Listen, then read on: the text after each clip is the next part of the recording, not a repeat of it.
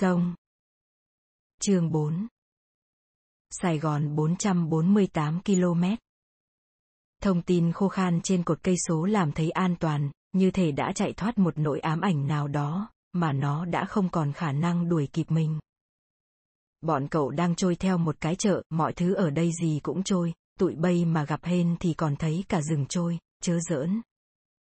Bà già teo khô như trái dừa điếc, thì thào. Người con dâu tên bế ngồi gần đó chiết muối ra từng gói nhỏ, nói thôi má đừng xạo, tôi 41 tuổi rồi, có từng nhìn thấy rừng đi đâu, ba mày bị rừng đem đi, bữa đó tao thấy rõ ràng ổng đứng trên ngọn cây đước vẫy tay nói bà ở lại mạnh giỏi. Mày chứng mà đòi khôn hơn vịt, ba bỏ đi theo vợ nhỏ đó chớ. Sao sống nổi với con người xấu xa như má? Bà già húng hắng ho, mày thì biết gì, hồi đó mày còn trong kiếp ngựa. Mẹ chồng nàng dâu này sống chung trên một chiếc ghe chở theo đủ thứ trên đời. Ở đây, có lưu chứa nước, cối xay bột, cần xé và cả vật dụng lý nhí như đá lửa, kim may tay, paracetamol. Bối Phục Lăn khi hỏi một loại thuốc chống nẻ môi bế cũng bảo có đây, dầu mù u. Bọn cậu vẫy cái chợ trôi trên đường nó ra Vĩnh Châu bổ hàng. Chủ chợ tên là bế ngần ngừ bảo chở mấy anh thì bà già mắc dịch kia lại ho hen, nhưng không sao, kệ bà. Sau mới biết phổi của bà già nằm trên đống vải vóc nhạy cảm kỳ lạ. Nó hay cầu nhau sưng xỉa vì những thứ tưởng chẳng liên quan gì đến việc hít thở, nhưng người ta vẫn hay hào hền vì nắng mưa đột ngột, độ ẩm không khí cao. Nó khò khè vì tiếng chuông len canh của anh cà rem mỗi khi cặp ghe lại xin nước uống, vì mùi mồ hôi ngai ngái của anh bán hàng bông chết vợ vẫn hay hát ghẹo em ơi nếu mộng không thành thì sao, non cao đất rộng biết đâu mà tìm. Nó rằng ném bà già chỉ vì những tiếng thở dài của con đàn bà son trẻ thẳng hoặc vẳng lại từ đằng lái. Lần đẩy ghe lên ụ để vá víu, bà già ho gần một tháng, không phải vì đất ẩm hay mùi giam bào xước lên từ những thân cây đã ngâm trong nước lâu ngày. Bà ho làm bế dầu mà không cười với mấy tay thợ mộc. Đó là những năm bế còn son trẻ, và ngơ ngác. Bà già càng xua, bây thấy ai được thì cứ sang ngang cho rồi, luẩn quẩn với má hoài thì con chết già. Thì chị càng nấn ná. Bà già đã làm mọi cách để chứng minh có thể sống một mình được. Bà trèo trống, sò kim, tự đánh gió mỗi khi cảm cúm. Trong cái dáng bà bưng ẻ thúng gạo từ vựa xuống ghe là một lời tuyên bố rõng rạc, bà già này còn khỏe lắm. Có lảo đảo làm rơi thúng chẳng qua là trơn quá nên vuột tay. Làm cá đứt tay thì do sơ sẩy chút thôi, mai mốt lại lành, và luồn chỉ qua đít kim có hơi chảy chật hàng giờ chẳng qua, mắt không tỏ vì bụi vướng vô. Lấy thuốc nhỏ mắt, không may cầm nhầm chai dầu mù u cũng là một lẫn lộn nho nhỏ. Bà già càng chứng minh cho việc có thể tự xoay sở được bế càng thương, con mẹ già đó già đó thôi bế vo gạo bắc song lên cái cà giàng giận dữ làm cho nước tạt xuống mớ củi lửa mới bắt đầu bén chừng chị biết được thì cũng đã còn trẻ nữa đâu.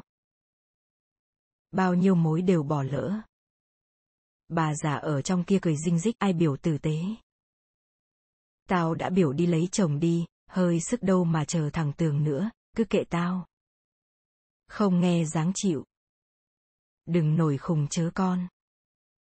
Tường, thằng đàn ông duy nhất của ghe chợ này đã khăn gói đi dằm tháng riêng một năm nào đó bế cũng không còn nhớ nữa. Chỉ biết là tháng riêng vì ăn Tết vừa xong, mớ thịt kho tàu bà mẹ cho vào hũ để con trai mang theo ăn dọc đường. Bế chưa kịp quen với tiếng ngáy của anh ta, chưa kịp biết trên người có bao nhiêu nốt ruồi, và tường cũng chưa kịp cấy vào bụng vợ một một mầm sống. Số phận tường lúc đầu còn lờ lững theo những tin đồn, ai đó nói gặp tường đập đá ở núi Sam, ai đó nói gặp một người giống tường hay ôm gà đá ở chợ thủ, ai đó nói tường theo ghe biển làm ngư phủ, mất tích ngoài khơi sau mấy bữa mưa rông. Sau thì không nghe tăm tích. Cái tên tường như chìm trong một dải sương mù, mờ dần trên môi hai người đàn bà mòn mỏi. 27 cây số trên sông Di, câu chuyện của hai người đàn bà cô quạnh với đầy những oán ghét, thủ đoạn, những màn trả đũa vặt vãnh như tơ nhện răng lên bọn cậu nhùng nhằng.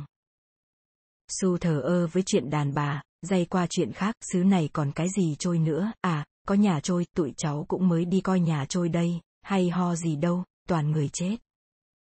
Vụ rừng trôi nó làm sao? Thì nửa đêm có vạt rừng rùng rùng trôi ra biển, trên đó có khi có cả một cái xóm, người ta và chó và gà. Cũng không biết chạy đi đâu vì hay được thì nó trôi xa khỏi mé bờ rồi. Càng trôi xa nó càng chìm từ từ. Thím thấy chú tụi bay leo mút đọt cây để khỏi ướt, nhưng rốt cuộc cũng chìm lìm theo rừng. Bà già kể, chi tiết liên quan đến hình ảnh cuối cùng của chồng.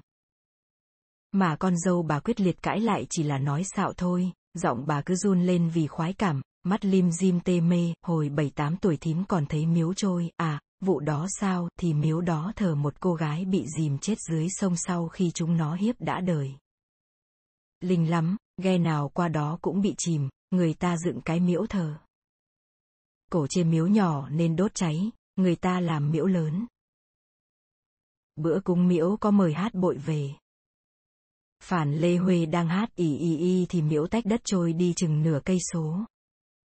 Nghe nói bảy người chết, toàn là đàn ông, còn gì trôi nữa không, kể tới Tết Lào còn chưa hết. Sao không hỏi có gì không trôi không, có cái gì không trôi, đâu biết, vì ta đang trôi.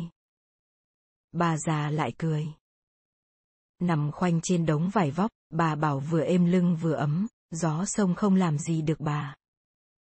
Radio mở giọt dẹt suốt, cậu nghe trong tiếng sóng nhiễu người ta đọc tin một vụ cháy chung cư cao tầng ở Sài Gòn.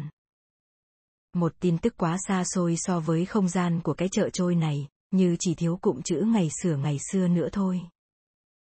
Chỉ câu chuyện của bà già còn tươi soi sói, những chuyện không thể tra cứu trên mạng, bà cố ý lùi thời điểm rất xa ở cái khoảng năm mà con dâu không thể xiên xéo, thậm chí bế nói bà xạo thì sẽ gặp phản bác ngay, lúc đó chưa đẻ mày, biết gì mà cãi. Cậu bỗng nghĩ căm ghét nhau cũng là một liệu pháp chống lại nỗi buồn. Sông thì dài quá. Người ta cần có một thứ tình cảm mãnh liệt để biết rằng mình còn sống. Anh bằng thường trú ở văn phòng Hà Nội nói, nếu bảo anh phác họa một thứ thật đặc trưng miền hạ, thì anh sẽ vẽ một người đàn bà hơi đẫy đà, da trắng bật lên trên nền áo bà ba đen, tay chị buông lơi, như vừa xong việc hoặc đang dở việc gì đó, những ngón tay vẫn thơm mùi cây cỏ. Chị đứng nơi hiên trước, hay ở bên hè, hoặc cạnh cầu ao. Điệu bộ ngẩn đi như chợt nghe tiếng kêu nào thảm trong vườn, mắt xa xôi, rời rợi. Anh bằng kể có lần theo tay phó chủ tịch hội văn nghệ kiến tường về nhà gã chơi. Trừ dịp cuối tuần, chỉ một mình chị vợ gã nhà thơ ở trong căn nhà nằm giữa vườn dừa mênh mông. Dừa bầy bạn ở tít trên cao, khoảng ngang tầm mắt người lại trống trải với những thân cây lẻ lút chân trong cỏ dại. Ở đằng xa ngó vào nhà thấy nao ruột. Chị vợ xách cái lọp cá từ ngoài vườn bước vô. Người đẹp, da trắng, mắt và tóc thì đen nhức. Nhan sắc làm anh bằng cảm thấy việc để chị sống xa chồng, một mình giữa những liếp dừa đầy cỏ ống gần như là tội ác cái đất gì mà chỉ thấy làng vàng đàn bà. Cái câu đó anh bằng từng thốt lên với cậu, giờ tới lượt su. Đàn ông ở đâu đó trong nhà, cậu có thể nghe họ cười, xuống mùi một câu vọng cổ, quát tháo con. Có thể thấy áo đàn ông căng trên dây phơi. Có thể biết họ đang ở đâu đó trong hình ảnh những đứa nhỏ đi mua rượu về tha thần bắt chuồn chuồn trên con đường đất. Nhưng không hiểu sao bọn cậu chỉ thấy bóng những người đàn bà lai vãng ở đường mòn bên sông, bên hiên nhà, qua cây cầu khỉ, dưới tròi vó. Và cảnh bế ngồi ở mũi ghe chồng mông thổi lửa sao mà trụi trơ. Cậu nghĩ tới chị Ánh, cũng một mình khi ở lại Bình Khê. Bế neo chợ trôi ở một nơi gọi là bến dãy để nấu cơm chiều đãi bọn cậu. Cá bống dừa, rau cóc. Cũng là những thứ chị mua ở chợ trôi khác. Trên bến có vài cây sộp nhiều tuổi nằm ọp ẹp dưới lưới tơ hồng rực rỡ. Dưới cái bóng của cái lưới vàng ấy có một cô dâu ngồi đợi anh trai mình sửa cái máy nổ van ra một ngựa rưỡi đang chờ trứng. Hình như cô đi làm tóc cho đêm đãi bạn tối nay. Cô dâu lén nhìn bọn cậu đang vẫy vùng tắm táp, rồi mắt lại làng đi. Bối bảo để chọc con nhỏ này chơi, rồi rẽ nước bơi lại tay vịn be xuồng, nói kệ cha đám cưới, theo anh đi, bỏ cái đất buồn teo này đi. Cô dâu cúi mặt. Bế lom khom rửa chén, thứ nước sông mà khi nãy cậu thấy chị dùng để nấu cơm, kho cá, thứ nước cậu đã tè vào và đang tắm tắp, chị bảo mấy đứa chơi gì mà ác.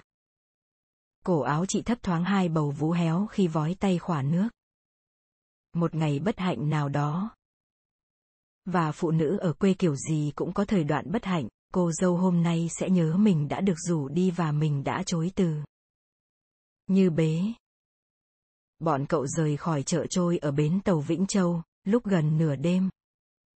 Trong lúc vẫy tay chào biệt, chiếc ghe như một nấm mồ trôi cùng với hai xác quéo. Bối nói quên tặng chị bế một món gì đó.